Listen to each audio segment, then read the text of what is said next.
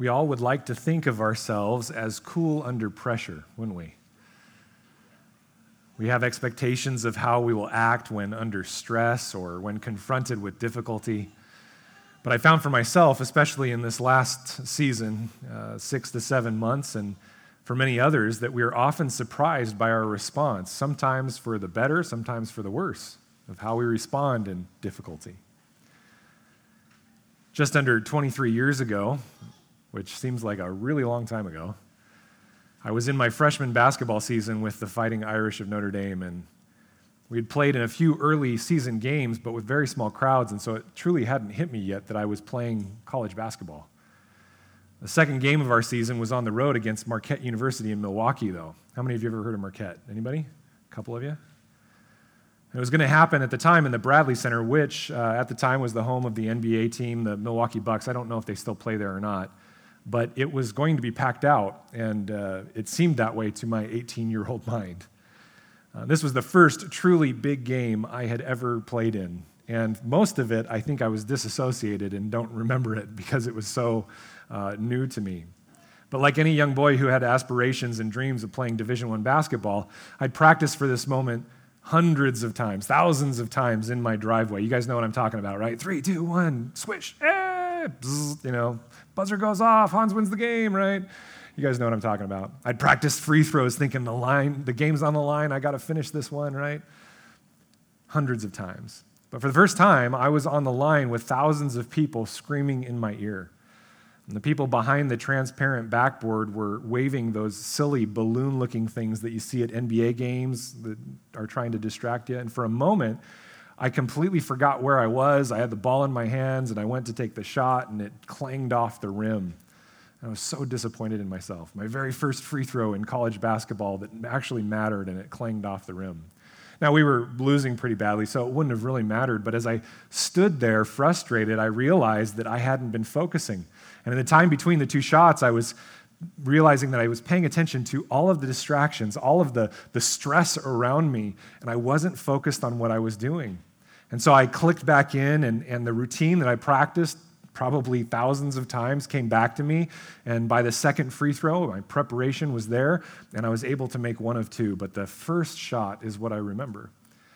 If we don't prepare our minds and hearts for situations under stress and purposefully enter into them with preparation, we have no idea what our reaction will be when the time comes. We need to prepare so that we are ready for those moments. And I wonder if that same motivation wasn't part of the motivation behind the writing of the gospel according to Mark. Remember that Mark was writing to a fledgling church. These were all basically new believers, uh, young believers in the faith, and he was writing to them uh, in the midst of the Roman Empire where they were starting to be martyred and killed. Uh, people were having to deal with suffering that this, this new church had never really had to deal with. Christians were being viewed across the empire in a less favorable light, and Rome was starting to target them. And he was even, uh, they were even trying to, to martyr these Christians in great numbers so that more Christians would uh, stop converting. We talked about this a lot in Mark 13, the foretelling there of what was going to happen to that first group of disciples in the first century church. It was largely given to them to strengthen them and give them confidence, to bolster them in the midst of this idea that they could be killed for their faith. And this is something that we, uh, we don't necessarily know in the Western world all that much, right? Recall some of it with me here if you'll, you'll look at the screen. Uh, this is Mark 13, 9 through 13. But be on your guard, for they will deliver you over to councils, and you will be beaten in synagogues, and you will stand before governors and kings for my sake to bear witness before them. And the gospel must first be proclaimed to all nations. And when they bring you to trial and deliver you over, do not be anxious beforehand what you are to say but say whatever is given you in that hour, for it is not you who speak, but the Holy Spirit. And brother will deliver brother over to death, and the father his child, and children will rise against parents and have them put to death. And you will be hated by all for my name's sake, but the one who endures to the end will be saved. Now, a quick show of hands. How many of you have ever heard this text used for a gospel presentation? Anyone? Nobody. Didn't think so. How many times have you heard in a gospel presentation, accept Jesus because you might die, life's going to get really hard, people will hate you, maybe even your own family? Any takers? Nobody's ever heard that. Because that's not how we're trained in the Western world to present the gospel. God has a purpose and a plan for your life. It's good, it's comfortable, nobody's going to ever, you know, it's, it's all good, right? Jesus loves you. Is that really the truth of what Jesus was trying to get across? Yes, Jesus loves you, but a sentimentality will not hold you strong when suffering comes. What will hold you strong is the true understanding of that love that is allegiance to Christ in all circumstances. Mark's trying to prepare believers for the trials that they will face because, unlike the Western world of today, people that chose to follow Christ in that day as disciples were well aware of the fact that following Jesus could end in their death. And that's the fact for a lot of Christians in the world today. Just most of us in the Western world don't understand that. Now, next week, we're going to be looking at Jesus standing before the Sanhedrin in a type of trial, and he's going to be practicing what he preaches. He's going to be a witness to the Father, proclaiming the truth, not worried about what's going to happen. And that's going to be compared and contrasted with the denial of Peter and uh, his false witness. And so the portion of the story that's before us today, it's actually meant to interact with these other two, but for the sake of time, we're going to just look at it. But it's again that literary tool of sandwiching, right? We've got the two pieces of bread and the meat in the middle. The meat in the middle is the true witness of Jesus that we'll look at next week. The two pieces of bread on either side are the false witness of the disciples. And we'll look at Peter's denial next week. Mark is again using this in order to try and get us to focus on Jesus. But I think in the two pieces of bread, so to speak, he's got very important uh, information to give us as well. And this will be helpful for us today as we look at the betrayal and arrest of Jesus and see a very important truth that I think is very pertinent to where we are in life right now. And that's this a disciple's proclamation is destroyed by a life of atheism. A disciple's proclamation is destroyed by a life of atheism. I'll explain what that means. We can proclaim Jesus all we want with our lips, but if our actions operate in direct contradiction to our faith in God and His Word, then any proclamation that comes out of our mouth is made worthless. It's destroyed. How many times have you seen people start to inch towards the Lord but then they fall away. And the reason they do is because they say, well, this Christian did that or this Christian did that. How many people have justified their lack of faith in Jesus because of Christian pastors who fleece the flock? How many times have you seen that? Where we're not being actual examples of Jesus. We're saying we are, but then with our life, we don't lead it. Today, we will see three parties who illustrate this idea. First, the Pharisees, the, the religious leaders and the band that they send to arrest Jesus, and then Judas, and then the rest of the disciples. And as we near the end of this gospel, we're getting close to the end, the readers or hearers of this gospel are going to be pressed more and more, and we're going to be pressed more and more to answer the question who do you say that Jesus is? Mark has made his case, and then he's basically lifting it up to the listeners to say, Who do you say he is? And so we find ourselves looking at the characters in this story, comparing ourselves and seeing into which character we might fall. And this brings, or should bring, conviction. And so we're going to find ourselves asking this this morning Is my proclamation of Jesus as my Savior and King contradicted by the way that I live life?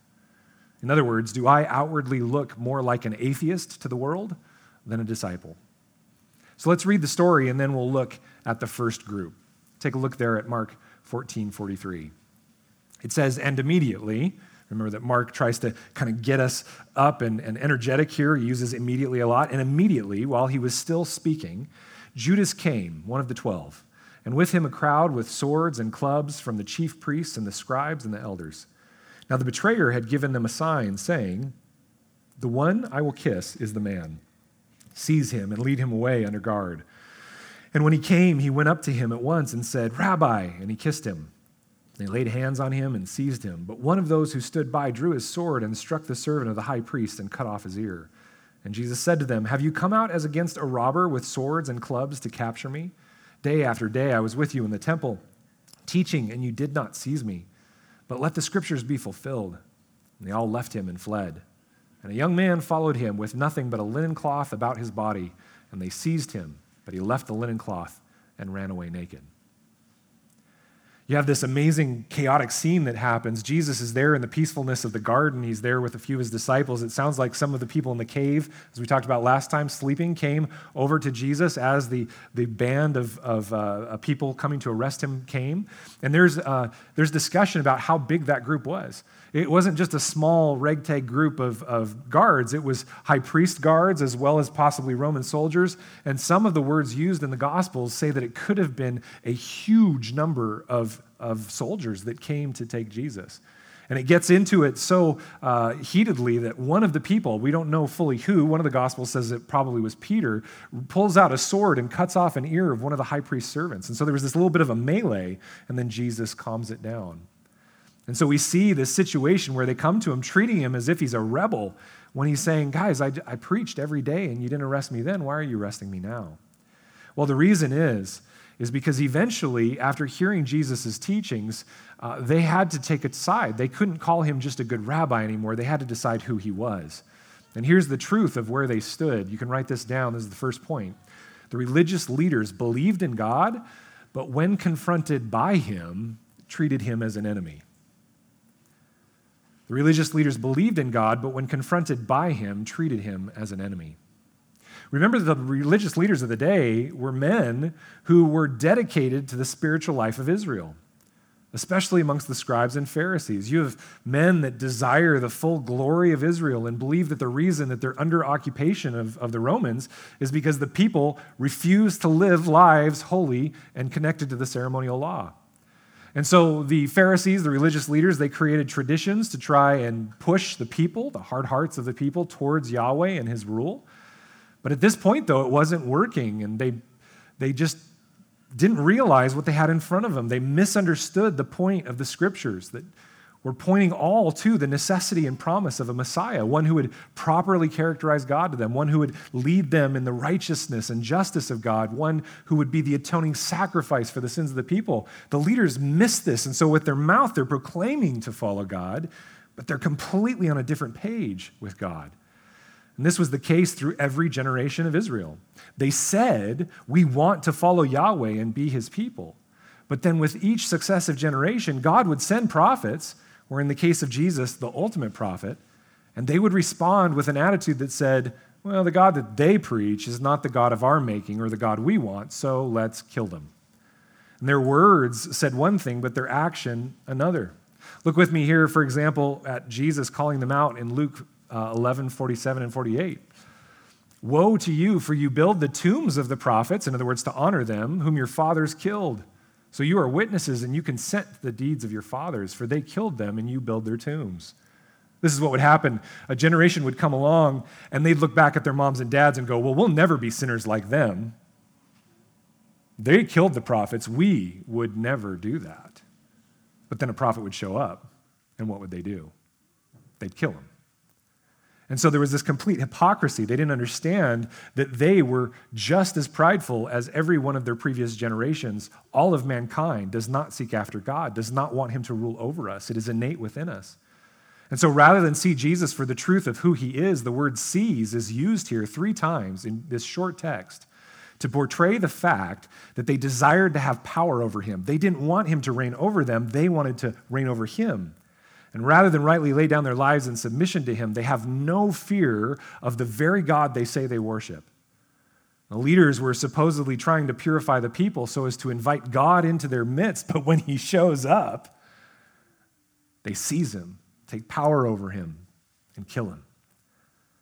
Their many words were saying that they wanted to give their lives to God, but the practical acting out of the faith completely failed when presented with the truth of God in human form.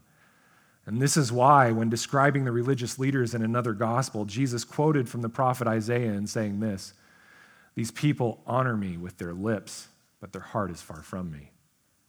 I would hate to see what Jesus would say about the American church. We do this very same thing, don't we? When we refuse, ignore, or contradict the truth of God's word or the truth of his character. Often, if either his commands or character run contrary to what we have decided is right and true in our own imaginations and emotions, we hear the God of the Bible and we rage against him as if he is an enemy, like these religious leaders. And, guys, if you think you're immune to this, just pick the right subject. right?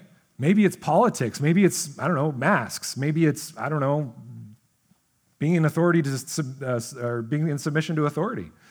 Maybe it's racial reconciliation. Well, I, you know, I'm, I'm not going to fight against anything God says except this one subject, right?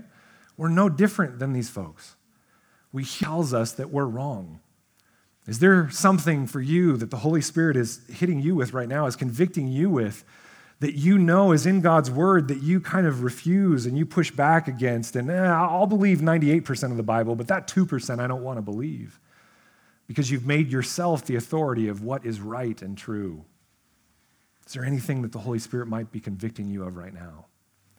You see, the second we begin to change or mold the truth of God and His Word to what we believe, our words declaring His role as Savior and King have lost all meaning because, in practical fashion, we're living out a life in which there is no God except our own opinions, emotions, and feelings.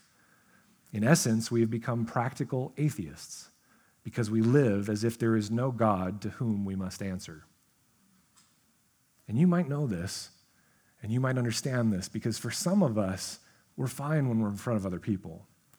But when we're by ourselves, we live out a life of practical atheism because no one's around to watch, except God Himself. We see this not only in the religious leaders, but also in the disciples, primarily in Judas. Can write this down. Judas himself walked with Jesus, but his pride led him to betray Jesus. Judas walked with Jesus, but his pride led him to betray Jesus. Judas is one of, if not the most heartbreaking stories and tragic characters in the Gospels. Here is a man who, by all accounts, was a faithful disciple up until the betrayal. There are statements about him in the Gospels that make him uh, or acknowledge him as this very evil man who obviously betrayed the king of the universe, betrayed the Messiah. But many scholars would suggest that the only reason those are there is 2020 hindsight or maybe even sour grapes, rightly so. Judas was trustworthy enough that the Gospels say that Jesus himself and the rest of the disciples trusted him with the money box. Now, I don't know about you, but the guy I want as my elder in charge of money, he better be a trustworthy guy, right? It's one of the reasons that we hold Ryan to a very high account. okay, he's the guy who's kind of watching the numbers, right? And you got to trust that guy. We wouldn't put somebody in that position if we didn't trust them. And so Judas, by all accounts, is a responsible guy. He's responsible for taking care of the money donated to the disciples and for doling it out as benevolence to the needy.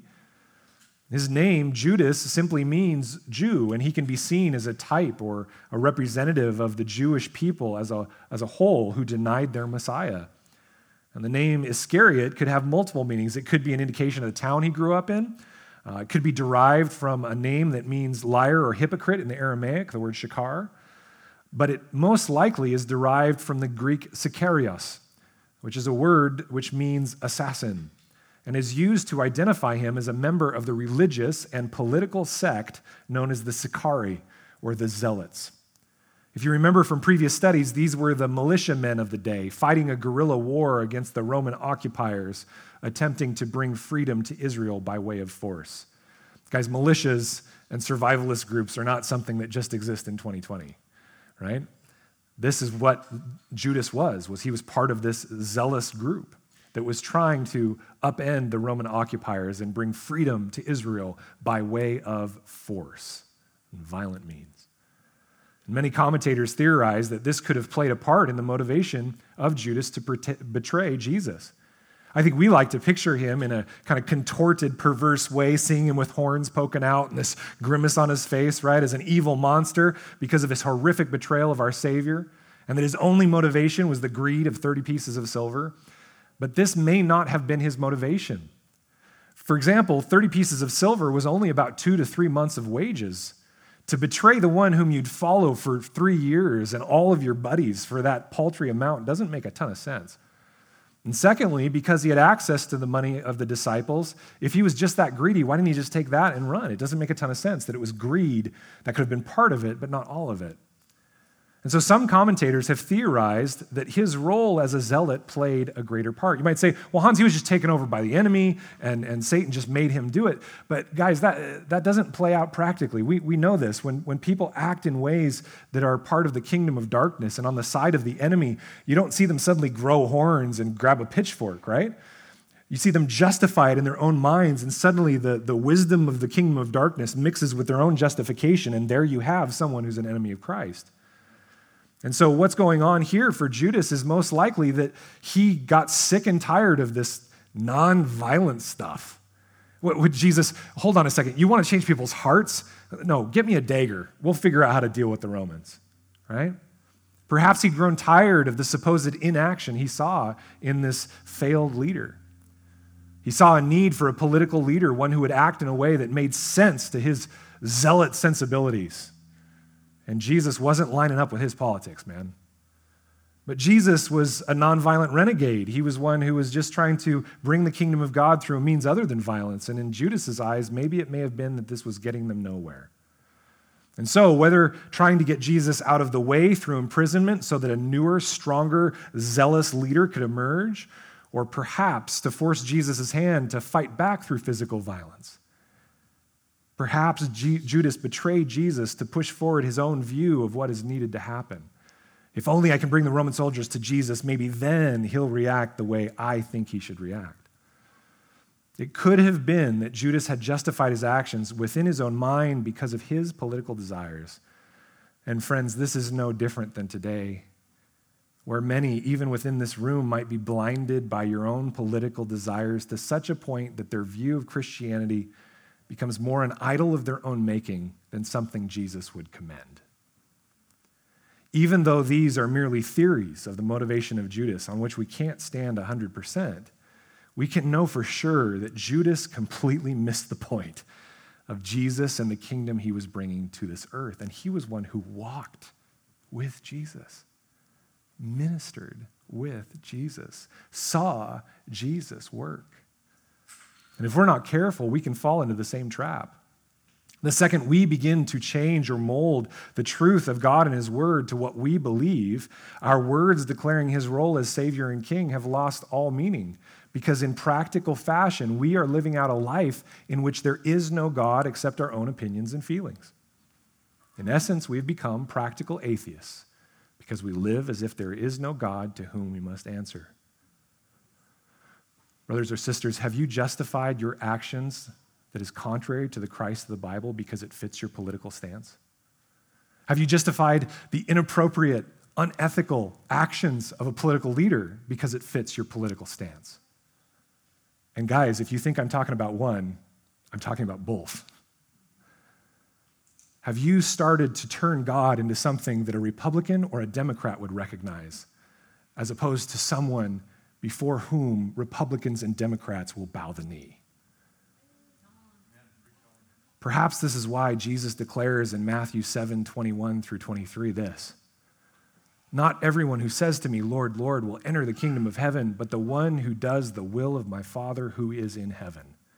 On that day, many will say to me, Lord, Lord, did we not prophesy in your name and cast out demons in your name and do many mighty works in your name?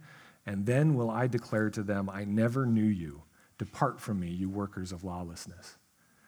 Look at that phrase, on that day. What is the word that comes after it? Go ahead and say it. On that day, what? Is many a lot or a little? Many will say to me, Lord, Lord. I was one of your guys, Jesus. I, I did all these things. I was religious. I went to church. I, I, I did all these things in your name. And he's going to say, I, I don't know you. Many who think they follow him as Lord actually live lives in which there is no evidence that they know him at all. Lives practically lived out in atheism. Well, not only do we see these religious leaders in Judas acting out of practical atheism, but we see the same thing in the very disciples of Jesus. The disciples said that they would fight for Jesus, but they left him and fled. The disciples said they would fight for Jesus, but they left him and fled. These men said that they would lay down their lives just a couple of verses earlier. Peter himself said, Others may fall away, but not me. Friends, if we're not humbled by that, that we could be like Peter, we could be like the disciples, then there's something wrong with us and we need to repent. All the words and religious intentions and maybe even quote unquote hearts were supposedly on God's side. But when it came to practical life, atheism was what was proclaimed. When presented with death alongside of Jesus or running away to save their own flesh, they chose the latter. And this was an outcome that none of them would have foreseen. Friends, hearts not soft to the call of Jesus and overcome with the truth of the Holy Spirit will quickly justify their own desires. Sin is deceiving, including the sin of turning your back on Christ. If you think you are impervious to the deceit of sin, it's got another thing for you. Wasn't it enough that they believed in Jesus, that they spent time in his presence? Well, to a certain extent, you could say the same thing about the demons. James 2:19 says this, it says, "You believe that God is one, you do well. Even the demons believe, and they shudder." You see, some 200 plus years ago, I, I probably have that timeline wrong, but back a couple centuries ago, the gospel started to get transitioned from the fact that we are sinners in need of salvation and we must repent. And then, after the free grace that justifies us is given, we must walk in sanctification and obedience to Jesus, striving after a zeal for Christ and nothing else. And it was changed to God has a great plan for you. You are special to Him. It became this romantic. Uh, I, I want to say slop, for lack of a better term. It is true that God loves you, but it's also true, the hard truths, that we must step into his presence and let him be king, or else he is nothing. You see, to be a disciple of Jesus means that you accept his death on your behalf and also that you are then willing to partner with him in his mission. Guys, we are saved by grace alone. His justification comes from nothing we do. In fact, we are enemies when we are justified. But the second we are justified, the moment we are justified, He pours out His Spirit into our hearts. And then He says, Dear child, follow me, obey me, because it's good for you, it's right for you. And so it's not only that we accept His death on our behalf, but also that we are willing to partner with Him in His mission. And this means, dear church, that we engage in suffering as He engaged to the level it's presented to us. And possibly that means even taking on death at the hands of the kingdom of darkness as he did. Remember that the curse Jesus suffered for us was not just physical death, not just the torture of the cross, but more importantly, as we talked about last week, separation from the Father whom he'd been with for eternity and taking on the sin of all mankind. So when I hear Christians say things along the lines of, I'm sure glad Jesus took all the hard stuff so I don't have to, in one sense, they're correct because Jesus took on separation from the Father due to sin that you don't have to, for etern- with an eternal weight that you don't have to. And so that is true. But I also cringe because a person who says this is all that the gospel is has completely misunderstood discipleship of Christ. This kind of statement can only be made in Western Christianity. The Christianity that we see in the Western world today would be unrecognizable to Christians in the first century. To follow Jesus was not to gain your best life now, it was to lose it altogether. It was not to be comfortable and prosperous, it was costly. And pastors then would declare the need to witness to the glory of Jesus, even if it meant your death. That is not what's professed now. Remember back in the 90s, I was part of a, a student uh, Christian group, and, and somebody came and was talking, uh, missionary, about in Russia prior to the fall of the USSR, that churches, because they were persecuted, they'd send a group of people to another church to communicate with them and worship with them. And one of the ways they'd check to see who the true Christians were is they'd all bring their guns with them and masks, and they'd walk in and they'd say, We're here to kill all the Christians. And half this church or more would scatter and leave. And then they'd put their guns down and they'd say, Great, now we know who's a real Christian. Let's worship. I wonder, dear friends, what would happen if that happened in this church. I pray that it never does. How many of us would scatter? How many of us would stand firm, willing to lose our life on behalf of Christ? Oh, Hans, you're being so dramatic. This, oh, come on. That'd never happen. It happens in churches all across the world every Sunday. Amen. In Burkina Faso, it happens all the time. And not only that, it's what Scripture tells us God requires of us. This is Matthew 24 9. Jesus said, Then they will deliver you up to tribulation and put you to death, and you will be hated by all nations for my name's sake. Well, Hans, maybe that's the, just the first century Christians. Well, this is Paul in Philippians 3:10, that I may know him and the power of his resurrection and may share in his sufferings, becoming like him in his death. And this isn't a backache, guys. This is that the world will hate you and that the entire kingdom of darkness will be against you. Do you realize that when you raised your hand in allegiance to Jesus, you had the entire uh, army of darkness behind you waiting to kill you? That's what happens when you accept Jesus Christ. Paul elsewhere says, I will fill up the sufferings of Christ. To follow Christ is to look death and martyrdom in the face and say, I am willing to die for the name of Christ if needed to witness to his glory. And guys, I'm not up here, you know, saying that, oh man, that's easy. I can do that. I'm in the same boat you are. What would that look like? God, give me the grace and the strength and the power that if I get confronted with that today, that my fleshly self would not weasel out of it and justify it in some sense, but would stand firm in your truth. We need to be praying that all the time. Every time I've gone to a third world country, which isn't a ton, guys, but it's a handful of times, and every time I've had to wrestle with this idea what if I don't come back? Would I be willing to die for his name? Two trips ago, I went and we were driving through the, the bush country there, and we came out and we got into the city and, and uh, got some gas. And I got out to stretch out of the, the truck, and Marcel said, Get back in the truck. I was like, What's wrong, Marcel? And he pointed, and over in the distance were two women staring directly at me in full covering, black coverings with a little slit in their eyes. And he said, Al Qaeda, get in the truck. And later he told me, he said, those are lookouts for Al Qaeda, and they're looking for Westerners to kidnap them and possibly kill them and put them on TV you're a big target. All of a sudden, it became real. All of a sudden, it became real. The last time I went, I came home, and many of you remember this. A month later, the cafe where we ate dinner every night was blown up. And Christians were pulled out of the crowd and shot point blank because they were Christians by Muslim terrorists. When I read that, I went, gulp. I'm a month away for that have been, been me. A Western missionary, a man from the United States, was killed because he was a Christian. This happens all the time. Would I be willing to die for his name?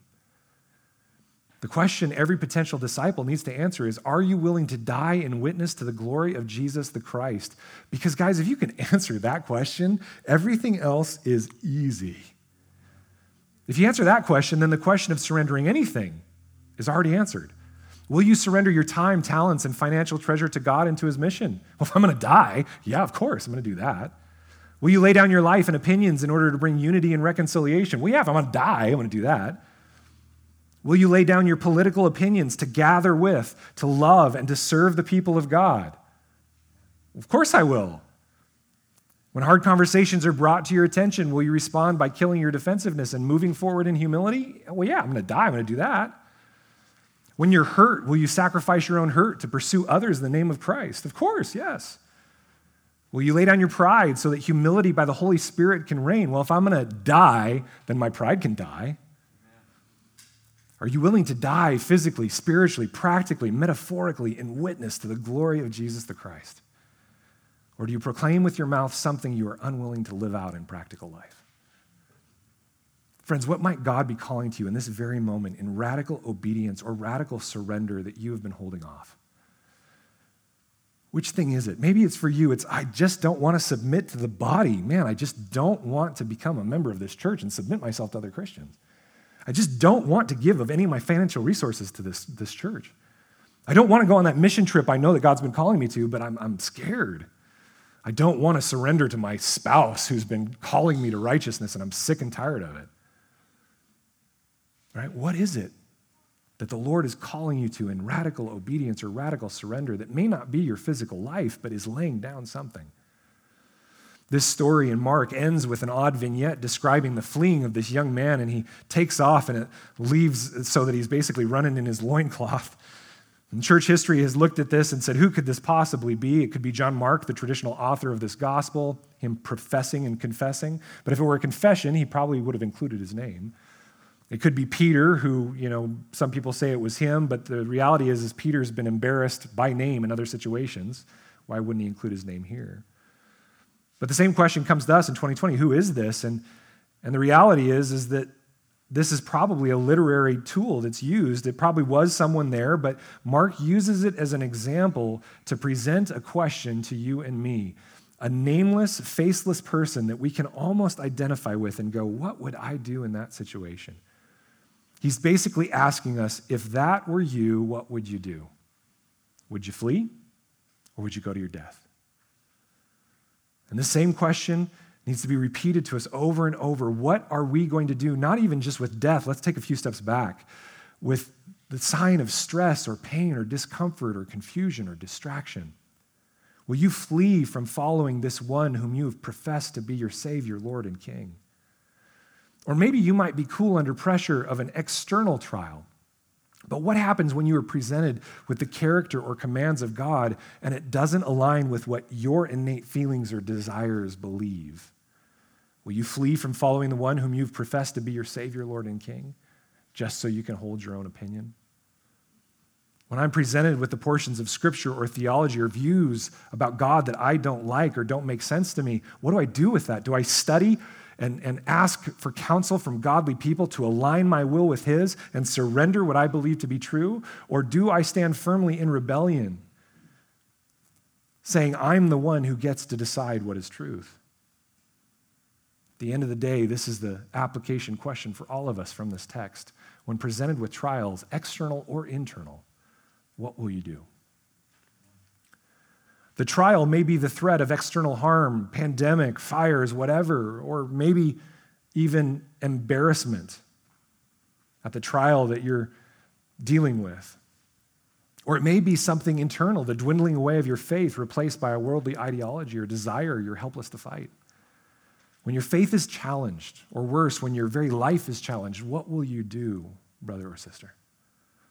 The last seven months have taught me that when suffering or trial, imagined or real, comes to our doorsteps, we need to be strengthened in the absolute truth of God's word and immersed in relationship with Him and His people and laser focused on obedience to His call and command because if not, then that stress that we feel, those internal needs to cope, the self protective forces inside us, they will cause us to justify and flee just as we see in this story. And we will end up standing before the Lord naked in our own sin, just as this young man was. Every one of these characters that we've looked at today believed God believed they were pursuing God and doing what God wanted, but in the end, they literally deserted God in the flesh. And for you to stand firm in those moments that are surely to come in the future, maybe even in situations that are more intense than we can currently understand or imagine or even think might happen, friend, you need to decide today that you are Christ's. Decide today that you are Christ's. Decide today that you will have faith in Him, be loyal to Him, trust Him, and obey His commands, even when it doesn't feel right or make sense in your earthly human logic. And this starts with a profession of Him as Savior and King. If you've never professed Him as not only your Savior to save you from the wrath to come for your sins, but also as King who leads over your life, then you need to do that today. And you can do that right where you sit, right at home, right here in this room. You can cry out and say, Lord, I need you not only to save me from my sins, but then to also be my king and lead me and change me and align my will with yours. You need to do that right where you're at. And then from that point on, number one, we'd love to talk with you, myself, Ryan, Tyler, we'd love to engage you, uh, and we can talk with any of you. Any of our deacons would love to talk to you about what it is to be discipled in Jesus.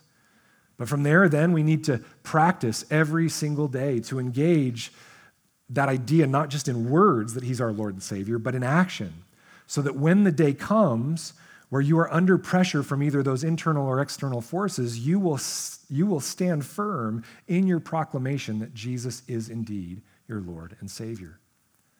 You see, friends, it's very simple. Jesus was clear to us that if he is your king, if you love him, you will obey his commands. John 14, 15 says this If you love me, you will keep my commandments. It can't get much more straightforward than that. There are three, if not four more places in John 14 specifically that talk about this very same thing. Here's another one from 1 John 2 3 through 6. And by this we know that we have come to know him if we keep his commandments. Everybody, repeat that with me. And by this we know that we have come to know him if we keep his commandments. Keep going with me. Whoever says, I know him, but does not keep his commandments is a liar let that sink in for a second.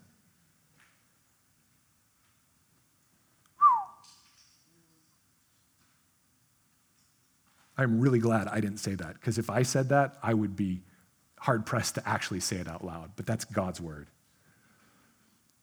Whoever says, I know him, but does not keep his commandments is a liar, and the truth is not in him. But whoever keeps his word, in him truly the love of God is perfected. By this we may know that we are in him. Whoever says he abides in him ought to walk in the same way in which he walked.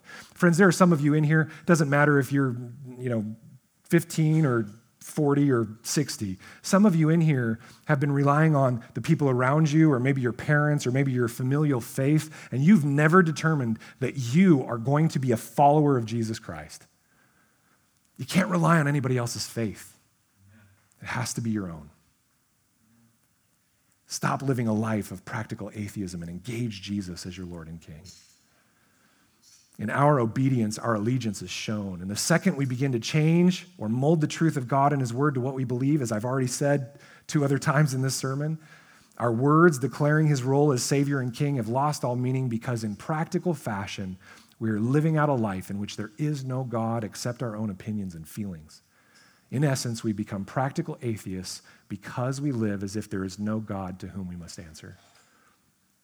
My desire as your, your pastor is that we as a church teach and equip you now in times where you're able to build up your strength so that when the hard times come, you are prepared.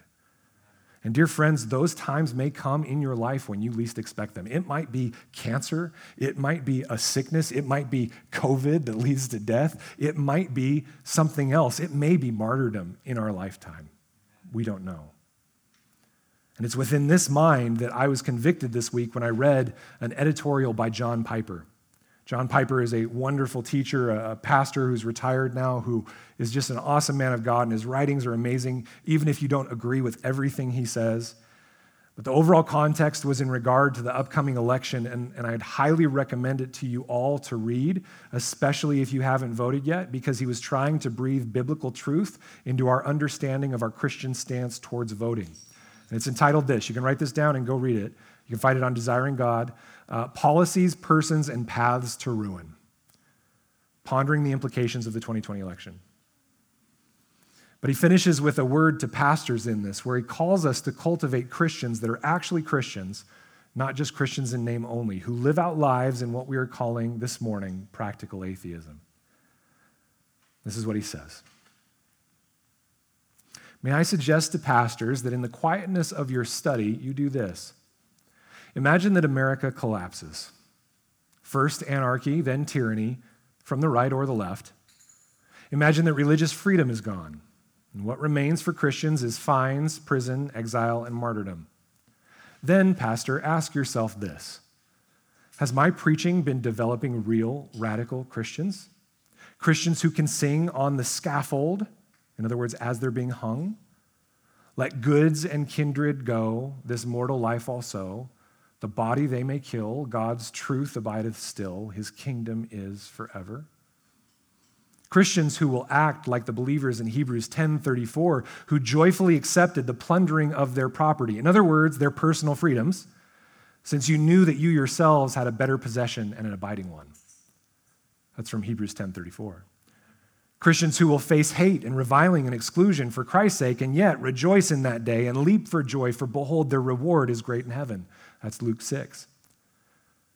Have you been cultivating real Christians, Pastor, who see the beauty and the worth of the Son of God? Have you faithfully unfolded and heralded the unsearchable riches of Christ? Are you raising up generations of those who will say with Paul, I count everything as loss because of the surpassing worth of knowing Christ Jesus, my Lord? Pastor, have you shown them that they are sojourners and exiles and that their citizenship is in heaven from which they await a Savior, the Lord Jesus Christ? Do they feel in their bones that to live is Christ and to die is gain? Or, Pastor, have you neglected these greatest of all realities and repeatedly diverted their attention onto the strategies of politics? Have you inadvertently created the mindset that the greatest issue in life is saving America and its earthly benefits? Or have you shown your people that the greatest issue is exalting Christ with or without America? Have you shown them that the people who do the most good for the greatest number for the longest time, including America, are people who have the aroma of another world with another king? Hmm. It's a great question for me. It's a great question for our elders. And it's a great question for you. Are we, as your elders, helping you in this? Are you willingly and helpfully partnering with us in this pursuit? Man, I want us with all of my heart to be a church that is prepared to honor our King and obey his commands no matter what comes, internal or external.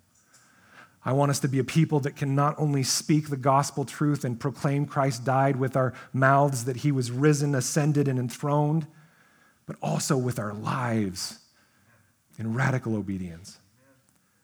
Today, through the religious leaders uh, that we've seen in this story, through Judas and through the disciples, we learned that a disciple's proclamation is contradicted and destroyed by a life of atheism. So, the question for you, dear friends, is what areas of my life or what tightly held opinions and beliefs contradict my proclamation that Jesus is Lord and King and his word is true?